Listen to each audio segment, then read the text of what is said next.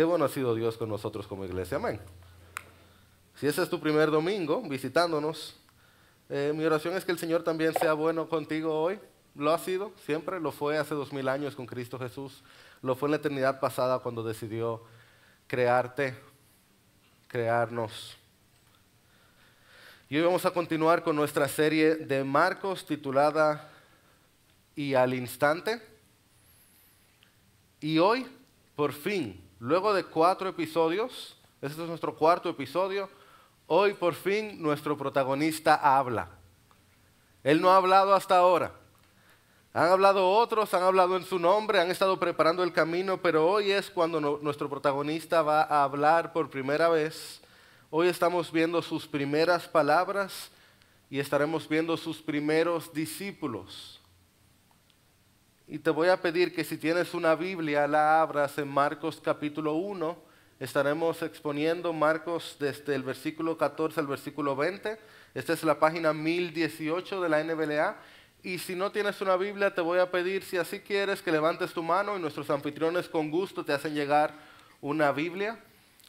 Puedes levantar la mano y te hacemos llegar una. Estamos en Marcos capítulo 1, la página 1018 de la NBLA, cualquier versión que tengas. Estaremos viendo siete versículos hoy. La semana que viene estaremos viendo 21 versículos. Ya Marcos fue como acelerando un poquito. Si el Señor así lo permite. Marcos capítulo 1, versículos 14 al 20.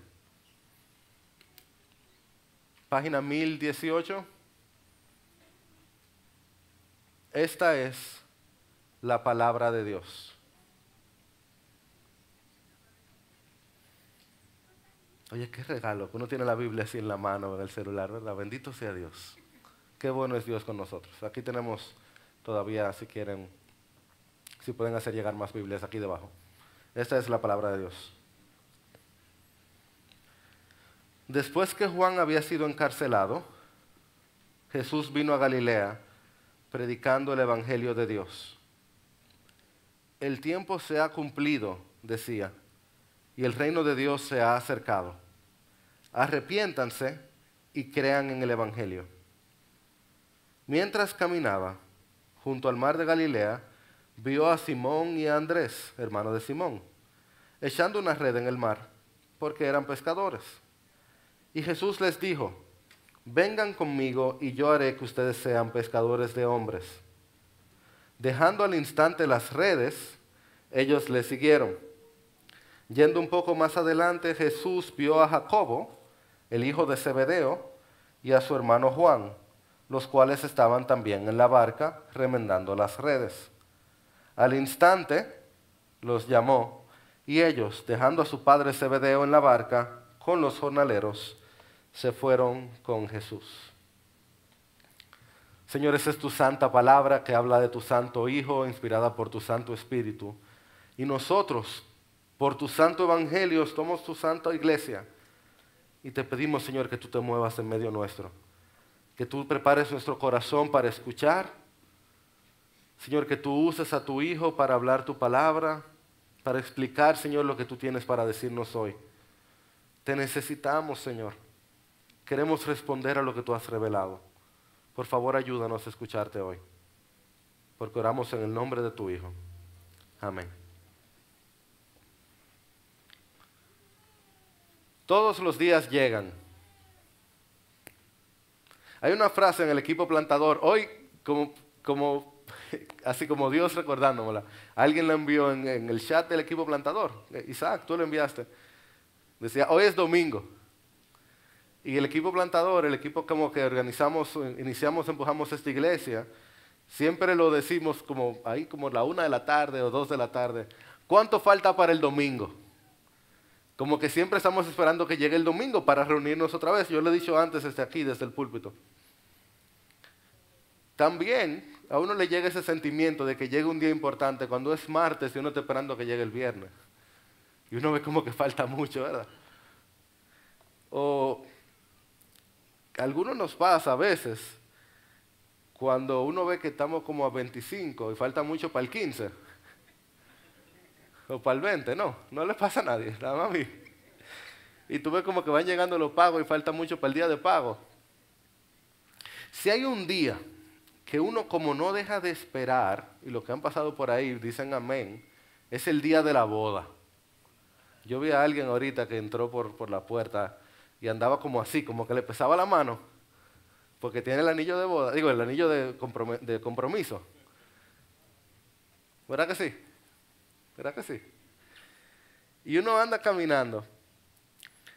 Y en esos días, uno ha pensado cuántas horas, días, meses de preparación van detrás de una boda.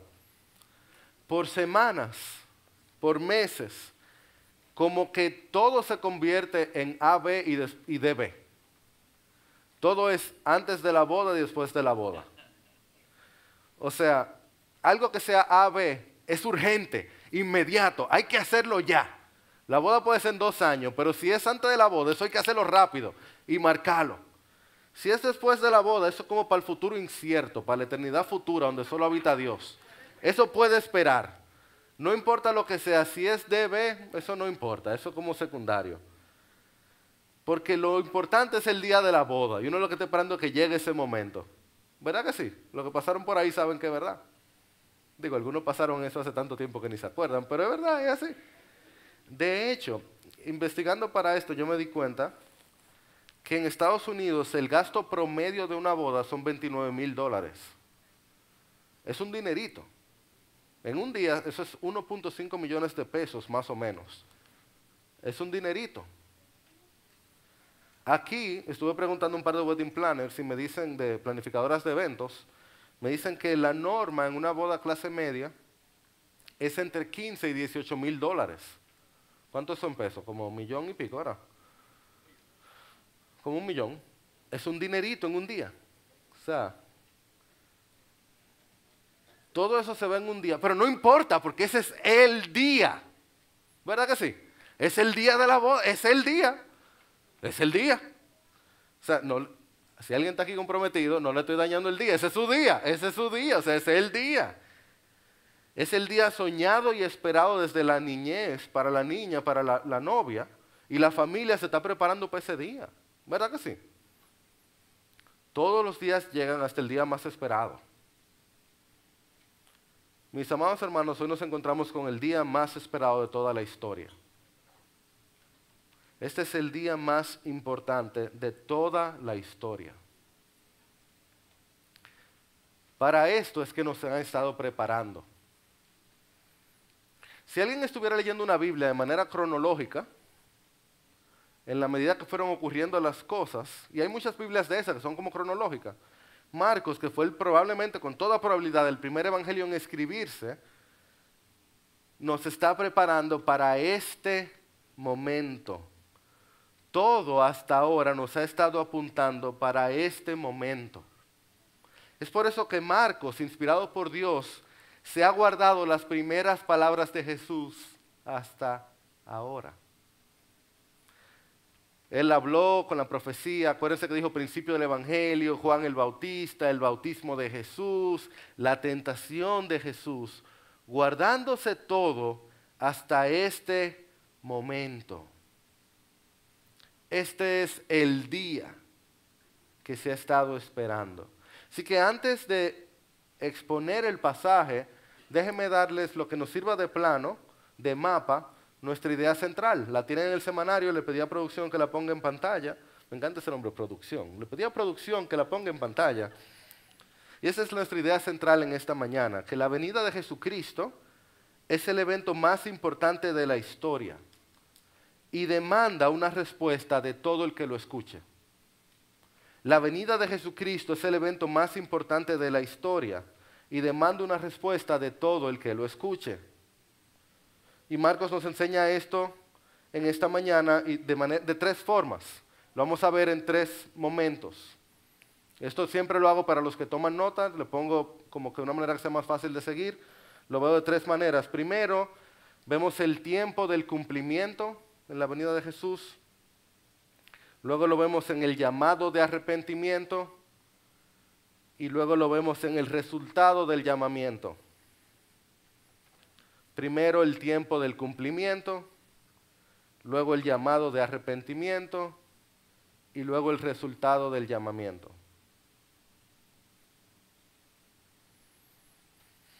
Entonces, veamos el tiempo del cumplimiento. Y es así como Marcos inicia nuestro texto. Después que Juan había sido encarcelado, versículo 14, Jesús vino a Galilea predicando el Evangelio de Dios. El tiempo se ha cumplido. Aquí Marcos hace algo muy de Marcos, y recuérdense que Marcos son las memorias de Pedro, él hace algo muy de Pedro. ¿El qué? Oh, ¿se dieron cuenta? Después de que Juan había sido encarcelado. ¿Y Juan? O sea, tú tienes hasta ahora, tú has hablado muchísimo de Juan, y Juan, y Juan. Juan fue el que bautizó a Jesús, Juan fue el que dio el primer mensaje, Juan era Juan, el hombre más el más grande de los profetas hasta ahora. ¿Y Juan? No, ya, Juan está encarcelado. Bye. Pero, ¿cómo? ¿Cómo? No, ya, Juan, ya, Juan, bye. Digo, debo decirte, recuérdense que Marcos hace una técnica del sándwich muy comúnmente. En Marcos capítulo 6, él trae a Juan de nuevo cuando él vuelve a hablar de los apóstoles, apóstoles que él va a mencionar ahora. Y él explica lo que pasó con Juan. En el capítulo 6, él hace como un flashback. Acuérdense que esto es como una serie. De hecho, es una serie. Y él vuelve y explica mucho más adelante qué fue lo que pasó con Juan.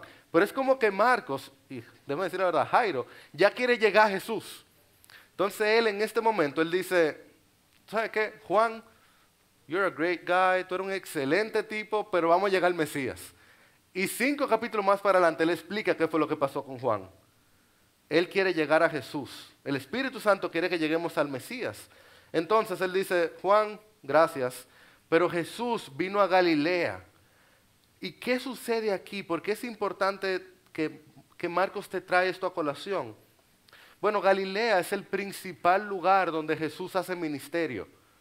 A lo largo del Evangelio de Marcos y de los cuatro Evangelios, Galilea es el principal lugar que vamos a escuchar que se menciona. Y eso es muy importante porque ¿cuál era el lugar donde Jesús vino antes? Un millón de pesos imaginarios para el que diga. Nazaret, la ciudad del pozo, ¿verdad? Yo les voy a dar otro detalle importante que sepan. ¿Quién me dice más o menos cuánta gente había en Nazaret en el tiempo de Jesús? entre 400 y 800 personas vivían en Nazaret. O sea, todo el mundo era primo de alguien. todo el mundo era primo de alguien. ¿Ustedes saben cuántas personas vivían en Galilea? Entre 250 mil y 3 millones de personas, dependiendo a quién le preguntes. Eso era una ciudad de verdad, eso era una región bastante significativa. Y como el tiempo se había cumplido, Jesús quería llegar a una mayor cantidad de personas. Jesús siempre estuvo interesado en que su evangelio fuera conocido. Él a veces, bueno, no me voy a adelantar, vamos a llegar a pasajes donde él dice cosas interesantes, pero Jesús llega a Galilea, a una ciudad mucho mayor, a un área, una región mucho mayor. Hay tres áreas principales en, el área de los judíos en Israel, Galilea, Samaria y Judea. Galilea es su área de ministerio y en esa área más concurrida es donde él empieza a hacer lo principal que él hace que no es sanar, no es exorcizar, lo principal que hace el maestro, ¿qué es? Predicar. Por eso la Biblia, más que un libro de recetas, es un libro de enseñanzas y de historias. Ahora, cuando él empieza a predicar, lo primero que dice es, dice el versículo 14, Jesús vino a predicar el qué? El Evangelio. ¿Qué es el Evangelio? las buenas noticias, la buena noticia. Ahora nota que cuando él empieza a hablar la buena noticia, él empieza a hablar de sí mismo. Él empieza a hablar de sí mismo. Jesús empieza a decir algo bueno y tiene que hablar de él. Algunos de nosotros luchamos con nuestro orgullo y tenemos la mala costumbre de que cuando empezamos a hablar, empezamos a hablar de nosotros. Para Jesús eso era su buena costumbre. porque para hablar bien él tenía que hablar de él. Por eso el versículo 15 dice, el tiempo se ha cumplido, el reino de Dios se ha acercado, arrepiéntanse y crean el Evangelio. Iglesia, escúchame ahora. Yo te ruego que tú prestes atención a lo que te voy a decir ahora. No te distraigas, no permitas que la familiaridad, que ya tú has leído Marcos muchas veces, o que tienes muchas cosas en la cabeza, por favor, no permitas que esto te robe de este momento que el Espíritu Santo ha preparado para ti. Lo más importante que vamos a leer y que vamos a escuchar hoy es esto. Cristo ha llegado. Jesús llegó. Estas son las primeras palabras de Cristo Jesús el Señor. Lo primero que Jesús dice, lo primero que Jesús nos dice en el primero de los evangelios es esto. El tiempo se ha cumplido.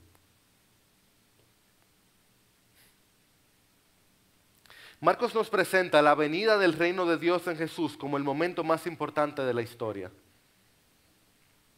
Para lo que Juan estaba preparando el camino, para lo que Moisés estaba apuntando, para lo que todos estaban preparando por días, por semanas, por años, por cientos de años, por miles de años. Toda la historia estaba llegando a su ápice, a su cumbre, a su culmen. Este es el momento más importante de toda la historia. El tiempo se ha cumplido. El día llegó. Iglesia, ¿tú puedes creer lo que estamos viendo? Miles de años de preparación. Toda la ley, todos los profetas, Adán, Seth, Enoch, Noé, Abraham Moisés, Aarón, Josué, Abraham, Samuel, David, Esdras, Nehemías, Isaías, Daniel, Nehemías, Ezequiel, Jeremías, Oseas, Joel, Amós, Abdías, Jonás, Miqueas, Naúm, Habacuc, Sofonías, todos ellos, Ageo, Zacarías, Malaquías, preparando el camino para este momento. Cada uno de ellos hablando de uno que había de venir. Cada uno de ellos apuntando, preparando, preparando, tallando, tratando de hacer algo en lo que venía este que decía hoy, el tiempo se ha cumplido. Cada uno de ellos haciendo lo mejor que podían con sus vidas, y todos ellos fallando porque no eran el reino de Dios, porque no eran el rey de Dios. Y trataban y predicaban y hacían lo más que podían. Y por eso cada vez que tú abres la Biblia y lees la historia de un hombre bueno, tú vas bien, vas bien, vas bien, y luego, ufa, pero falló. ¿Y qué pasó aquí? Y luego aparece el otro, este sí es bueno, este sí es fiel, este sí, y luego, ufa, pero falló también. Y luego el otro, este sí va bien y este, pero también falló. Y luego te encuentras con alguien como Nehemías, tú dices, este sí, que termina su libro diciendo, acuérdate de mí, Señor. O Daniel, que no ves pecado, excepto que él dice, mi pueblo y yo hemos pecado, porque todos estaban preparando el camino para aquel que diría, el tiempo se ha cumplido. Y no solo los hombres, también las sombras. Porque el jardín del Edén o el árbol de la vida o el arca del pacto, o la columna de fuego, o la fiesta de los tabernáculos o el maná o los corderos o la Pascua, todo era una sombra de lo que ahora vendría como luz. El tiempo se ha cumplido, el reino de Dios se ha acercado, no hay que esperar más, no viene nada mejor. Dios está aquí. Jesús llegó. Jesús llegó. Jesús llegó. El tiempo se ha cumplido, decía, y el reino de Dios se ha acercado. Este es el tiempo del cumplimiento. Llegó. Por eso es que Lucas, cuando empieza su evangelio, empieza a presentar toda esta gente. Tú dices, ¿qué es lo que está pasando aquí? Es que todo el mundo estaba loco esperando. Estaba todo el mundo loco esperando. ¿Tú te acuerdas cuando tú no tenías a Cristo? Tú estabas buscando en todos lados. En todos lados. Lo que sea. Que sea que llene tu sed. Lo que sea, dime si no. No, era yo. Tenía 12 cuando me convertí, lo estaba buscando. No sé qué edad tenías tú cuando conociste al Señor. Pero es mentira. Tú no lo estabas buscando donde sea, Jesús. En lo que apareciera. O en cerveza, o en mujeres, o en portarte bien, en sacar buena nota, o en trabajo, en lo que sea, o en la religión, en la cristiana, o en la católica, o en la, musulmana quizás, ahora está muy de moda en la budista, o en el yoga, en lo que sea, pues tú sabes qué, Él está aquí. El tiempo se ha cumplido. Este es el tiempo del cumplimiento. Y entonces Él hace el llamado al arrepentimiento. Mi hermano, si Jesús es quien Él es, Él tiene todo el derecho a decir lo que Él quiera. Si Jesús es Dios, y Él lo es, Él puede decir lo que Él quiera.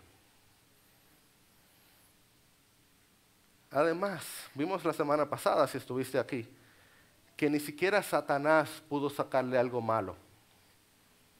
O sea, ni el diablo pudo sacarle algo malo. A uno, el tráfico de aquí te saca algo malo. El diablo no le sacó algo malo a Jesús. Satanás, después de 40 días en el desierto, no pudo sacarle algo malo. O sea que cada palabra que sale de Jesús es bueno. ¿Tú me estás siguiendo? Pues cuando Jesús te dice arrepiéntete, eso es lo mejor que puede pasar. A veces uno ve predicadores, arrepiéntete. Y tú dices, pero ¿por qué él está tan molesto? Y es verdad, a veces lo hacen como con molestia. Pero cuando Jesús dice arrepiéntete, es lo mejor que pudiera decirte. Porque cuando Jesús viene a nuestras vidas, además de celebración y de expectativa y de wow, porque Él es el santo Dios, justo y bueno, y tú no lo eres, ni yo. Antes de esa celebración tiene que haber un dolor justo antes, hay un llamado al arrepentimiento. La bendición de Dios es que Dios se ha acercado en Jesús.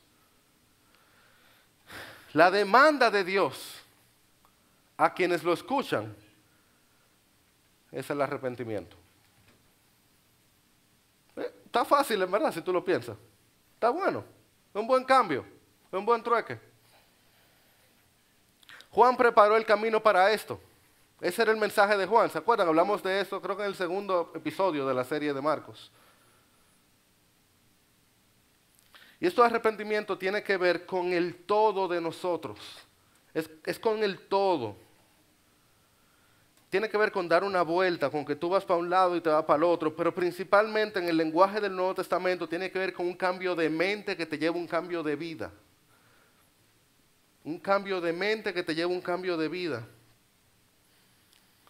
Si Jesús es quien Él es, entonces se espera que Él nos empuje al cambio. Él debe confrontarnos con nuestras vidas de pecado. Y yo te soy honesto, para mí esta parte es como la más fácil de creer del cristianismo. A mí no se me hace difícil pensar que el cristianismo nos manda a cambiar. Todas las religiones te mandan a cambiar. Y yo me conozco lo suficiente como para saber que yo necesito cambiar. A veces yo veo ciertas culturas, que le voy a mencionar por nombre, que dicen que el cristianismo es muy opresivo. Y yo, pero tú te habito. O sea, lo más que todo el mundo necesita cambiar. Esta semana yo tuve un bebé por un par de días en casa. Yo digo, sí, yo veo el pecado original, sí, yo lo veo. yo no digo que los bebés son pecadores tan chiquitos, ese no es el punto. El punto es que nosotros necesitamos cambio. Somos egoístas, ¿verdad? Somos egoístas, somos pecadores nos metemos en unos líos que no sabemos cómo salir de ahí y nos gustan. Claro que Jesús nos llama al arrepentimiento, si, no, si no, no fuera bueno. Nuestros pecados son horrendos delante de Él. La locura no es que Jesús nos llame al arrepentimiento, es que nos llame. Eso, eso es lo que es único del cristianismo, que Dios es santo y cercano. Pues si yo fuera Dios, yo no me juntara con esta chusma. Nuestros pecados nos destruyen, destruyen nuestras relaciones, destruyen nuestras comunidades, destruyen el mundo de Dios. Nosotros en nuestro pecado somos armas de destrucción masiva. Mira la tierra y dime tú que no. ¿Tú ves el lío que nos causa el tráfico y lo que nos saca del corazón? ¿Somos nosotros que lo causamos? ¿O no? ¿Tú crees que tú eres el único buen conductor de Santo Domingo y República Dominicana? Por favor. Gerson, en Lima, tú eres el único que maneja bien en Lima. Por favor. Pero Jesús toma el corazón arrepentido, nos perdona, nos sana y nos convierte en agentes de sanidad, agentes de salud. ¡Qué locura! Esa es la locura del Evangelio. Si vamos, venimos a Él arrepentidos, Él perdona nuestros pecados, purifica nuestra conciencia y potencia nuestras vidas para vivir para Él de armas de destrucción a agentes de sanación. Porque nota que Él no solo te dice arrepiéntanse, que es el problema, que a veces uno dice arrepiéntete, espérate. Dice arrepiéntanse, lo leyeron. ¿Y qué más dice? Versículo 15, arrepiéntanse y crean el Evangelio. Noten el orden, el tiempo se ha cumplido, Jesús llegó y el reino de Dios se ha acercado, no se ha alejado yo estoy aquí en medio de ustedes, arrepiéntanse y crean la buena noticia que hace posible todo esto. Ya yo me acerqué, ya yo estoy aquí. El mandato, la demanda es, arrepiéntanse y crean la buena noticia. Dejen su maldad y créanme a mí. Yo no me voy, yo estoy aquí. Él es el sanador que está contigo en tu enfermedad. El doctor que ve tu infección y te agarra de la mano y te cura. eso lo aprendí de mi mamá, yo pequeño. El que tiene el guante limpio y se mete en tu lodo.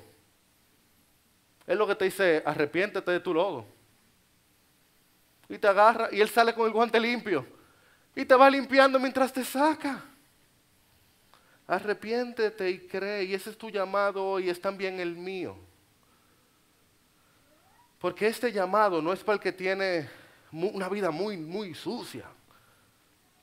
De que no, que, que yo, yo tengo un lío. Mira, este llamado es para mí también. El pastor de esta congregación soy yo hoy y yo necesito el mismo evangelio que tú que no conoces a Cristo el mismo evangelio. Sin Cristo estamos en el mismo lugar. Este llamado es para todos nosotros porque es una demanda que delante del Dios santo y perfecto somos lo mismo. Lo mismo somos en Cristo. Pero en Cristo somos lo mismo también, perdonados, amados, hijos de Dios, santos, justos, en transformación, en proceso de cambio, creciendo.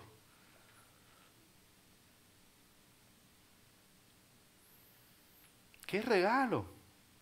¿Pueden ver cómo esto es un gozo y un regalo? No, no lo ven, díganme, fallé, no, no se lo puede mostrar. Sí, más o menos, más o menos. Quizás Jerónimo les ayuda a verlo. Jerónimo hace 1600 años comentaba este pasaje y oye cómo lo decía. Producción, ¿lo tenemos? Qué chulo decir producción. Decía Jerónimo, la dulzura de la manzana compensa la amargura de la raíz. La esperanza de ganancia hace placenteros los peligros del mar.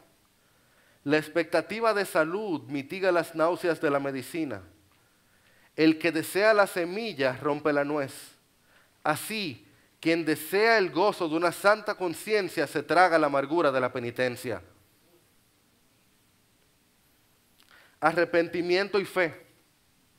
Ese es nuestro llamado. Arrepentimiento y fe. Y eso está disponible para nosotros porque el tiempo se ha cumplido, el Evangelio, el reino de Dios se ha acercado.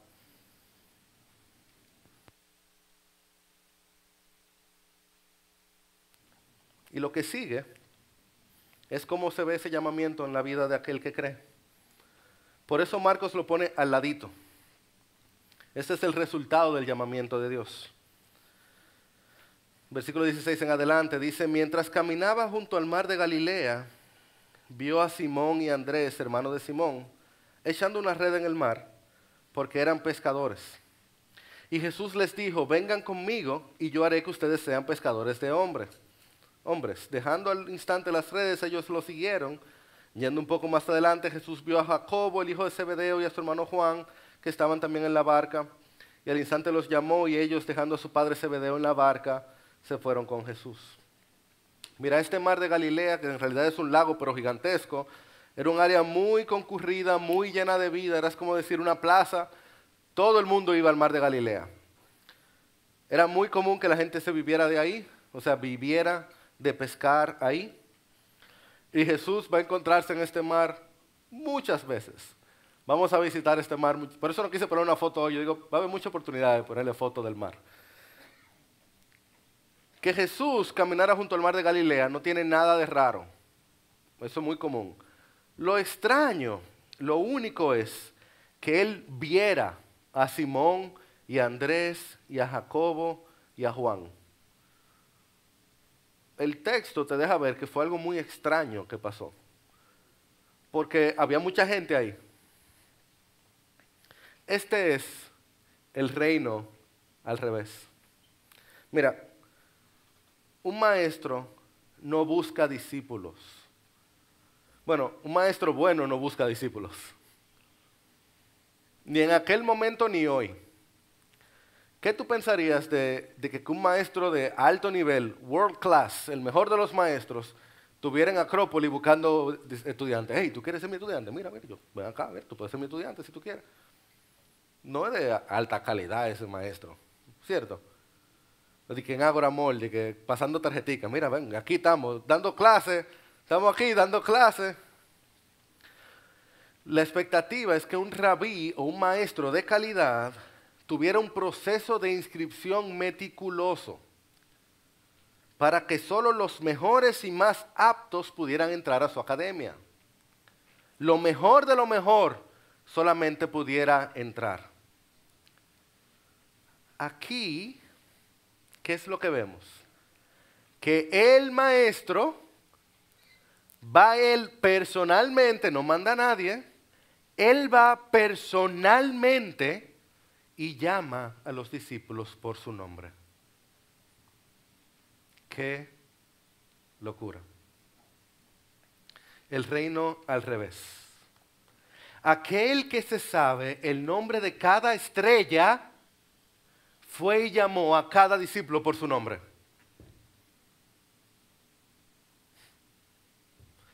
Aquel que vio el mar completo lleno, el mar de Galilea, se detiene a llamar pescadores.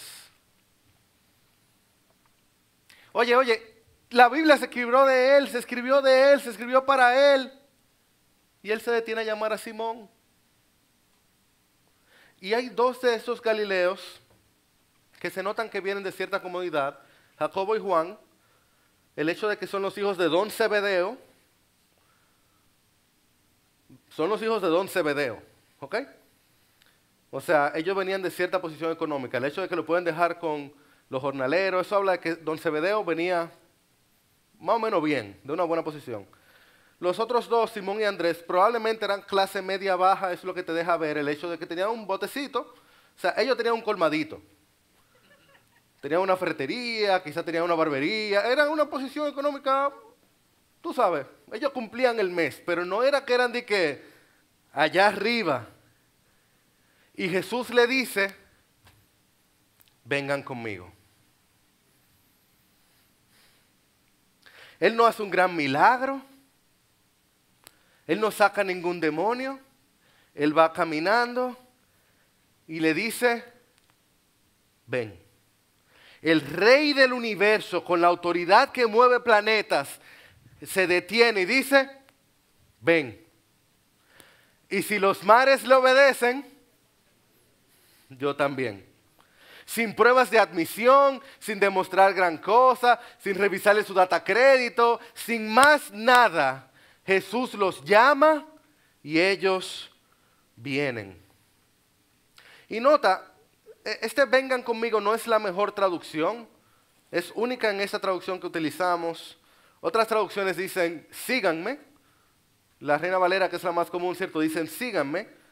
Literalmente lo que está diciendo es vengan conmigo detrás de mí. Pero está muy largo eso, ¿verdad? Una versión muy dominicana sería cáiganme atrás. Porque la idea es, ustedes van a estar conmigo, pero atrás de mí. Pero las dos cosas van juntas. Eh, vamos a estar juntos. O sea, vamos a estar juntos. Oye, qué regalo, vamos a estar juntos. El vengan conmigo funcionan porque vamos a estar juntos. Pero atrás de mí, o sea, no fue un coro que Jesús lo llamó. Es un discipulado real. Y ese es el milagro que nosotros tenemos. Porque Jesús no les está llamando a entender mejor la Biblia o a conocer más teología o a tener una iluminación. Es a seguirlo a Él. Es andar con Él, a conocerlo a Él, a ser discípulos de Él, a vivir con Él, a vivir para Él. Ese es el llamamiento más grande de toda la historia. No hay un llamamiento mejor. No hay nada que llene más que eso. Iglesia, dile amén a eso. No hay nada que te llene más que andar detrás de Jesús. Aunque sea limpiándole los pies. Pero no fue a eso, es a vivir con Él y para Él. Antes de que Simón o Andrés o Jacobo o Juan pudieran decir nada, antes de que ellos arreglaran su vida, y que tuvieran todo listo, antes de que fueran los grandes apóstoles, Jesús los miró Jesús los amó, Jesús los llamó, vengan, síganme. ¿Y sabes qué? Jesús los comisionó. Jesús lo estaba llamando y desde que lo llamó lo estaba enviando. Fue como un ven y van. Es un buen nombre como para un puesto de comida. Ven, van. Él les dice, síganme y yo haré que ustedes sean pescadores de hombres. Él les dice, dejen y les dice, tomen. O sea, vengan y tomen su nuevo llamado.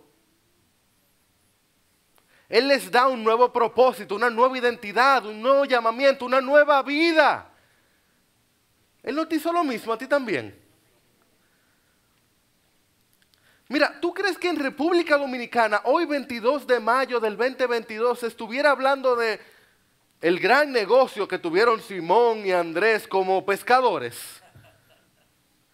Los grandes hijos de Don Zebedeo, que fueron unos grandes mercantiles de pescado en el mar de Galilea. Pero todos conocemos el gran apóstol Pedro. ¿Cómo pasó eso? Estos hombres que no eran gran cosa, eran solo hombres, terminaron transformando el mundo entero. ¿Cómo pasó eso? Porque Dios los llamó y los comisionó y ellos obedecieron en fe. ¿Quién sabe todo lo que Dios puede hacer con alguien aquí hoy si responde en arrepentimiento y en fe? ¿Quién sabe? Lo que Dios puede hacer con ustedes si responden en arrepentimiento y en fe. Pedro pasó de ser este pescador galileo al obispo de la ciudad más importante del mundo antiguo. Juan fue el último de los apóstoles quien entrenó directamente la segunda generación de apóstoles, quien conoció la mayor parte del mundo antiguo. Y mira, Jesús lo dice y en el original es clarito, yo haré que ustedes sean pescadores de hombres. Es como que ustedes lleguen a ser, porque tomaría tiempo. No va a ser de una vez. Yo tengo 22 años caminando con el Señor y estoy como empezando. Yo a veces veo para atrás y digo, ¿y esto es todo lo que yo he avanzado? Pero yo, yo empecé ahí. Toma tiempo. ¿Te ha pasado? ¿Te ha pasado que tú vienes y dices, pero yo tengo tantos años en la fe, ¿cómo que yo no estoy más lejos? Toma tiempo. Toma tiempo. Pero yo sé que yo no soy donde yo estaba. Y eso pasó con Simón, Pedro, Andrés y Juan y Jacobo, que tan pronto ellos dejaron las redes y empezaron a seguir al Señor, un pasito, y luego le tomó un par de años, pero un pasito más, y otro pasito más, el Señor convirtiéndolos en lo que iban a hacer, en lo que ya eran.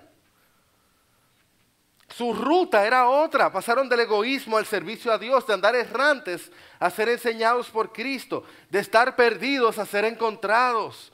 Todo porque Jesús los vio, Jesús los amó y Jesús los llamó. Y estos mismos hombres terminaron dando su vida por Cristo. Jacobo, este Jacobo, fue el primer apóstol en morir como mártir por el Evangelio, como nos enseña el libro de Hechos. Andrés, este Andrés, murió crucificado en una cruz en forma de X, porque él decía que no podía morir en una cruz igual que la que murió su Señor. Pedro, en los 60 terminó siendo crucificado también, pero al revés, porque él decía que él no iba a morir en una cruz igual que su Señor. Y Juan, luego de ser quemado y haber sido lanzado al aceite y no morir sobrenaturalmente, entonces es exiliado, donde muere de vejez, creemos, porque no se moría.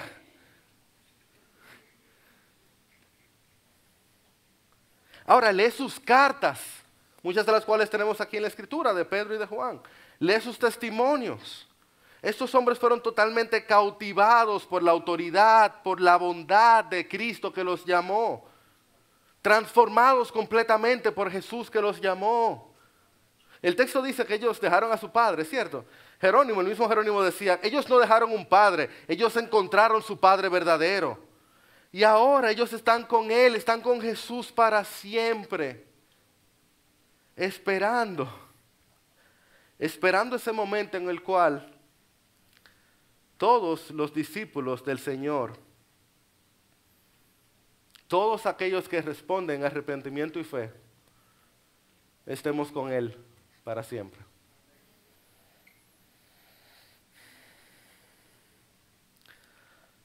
Todos los días llegan y luego todos los días terminan. Aún la boda más hermosa y más preciosa llega y son buenísimas, lindísimas, y se acaban. Y dan paso a un matrimonio hermoso, con, el favor de Dios, hermoso, pero se acaba.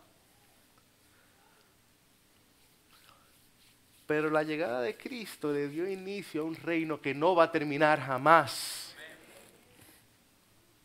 Ni siquiera la muerte nos puede separar de nuestro Señor Jesús. Porque Él no solo murió por nosotros, sino también que resucitó. Ni siquiera la muerte nos puede separar de Cristo Jesús, nuestro Maestro, nuestro Señor, nuestro Redentor que venció la muerte por nosotros. Dime si tú no quieres más de eso. Dime si Él no es digno de seguir. Dime si hay algo que llene más, iglesia. Ese amor, ese reino, ese rey, esa es la única razón por la que vale la pena vivir. Hay mucho más que decir de Él. Hay mucho más que conocer de Él. Y ese es el regalo que tenemos. Él apenas dio una palabrita. Él solo dijo hoy, el tiempo se ha cumplido. Síganme. Y mira todo lo que hemos aprendido de Él. Esto está lleno de Él. ¿Tú quieres más de Él? Yo quiero más de Él. Yo quiero cantar de Él. Yo quiero cantar de ese amor. Yo quiero vivir ese amor. El tiempo se ha cumplido. El reino de Dios se ha acercado. Bendito sea nuestro buen Jesús. Señor, tú eres todo. Oh Dios eterno, siempre te alabaremos. Hemos buscado en otros lugares, hemos bebido de otras fuentes. Hemos tenido, Señor, otras respuestas y ninguna se compara con aquella que hemos tenido en Jesús. Señor, yo te ruego por aquellos aquí en medio de nosotros que no te conocen aún. Yo te pido, Dios, que a través de tu Santo Espíritu tú inquietes su corazón a seguir, a seguir, a seguir buscando en ti. Yo te pido, Señor, también por aquellos de nosotros que hemos encontrado nuestra respuesta en ti. Yo te pido que por medio de tu, Espíritu tú nos lleves a cantar, a adorar y a vivir para ti. No hay nada ni nadie que pueda llenarnos como lo haces tú. De ti queremos cantar, para ti queremos vivir. Y Señor, áreas en nuestra vida que requieren arrepentimiento, te rogamos que tú nos las muestres y nos ayudes a alejarnos de la maldad para vivir para ti. Porque tú nos has perdonado ya, queremos vivir en ti. Y en tu nombre oramos. Amén. Y amén.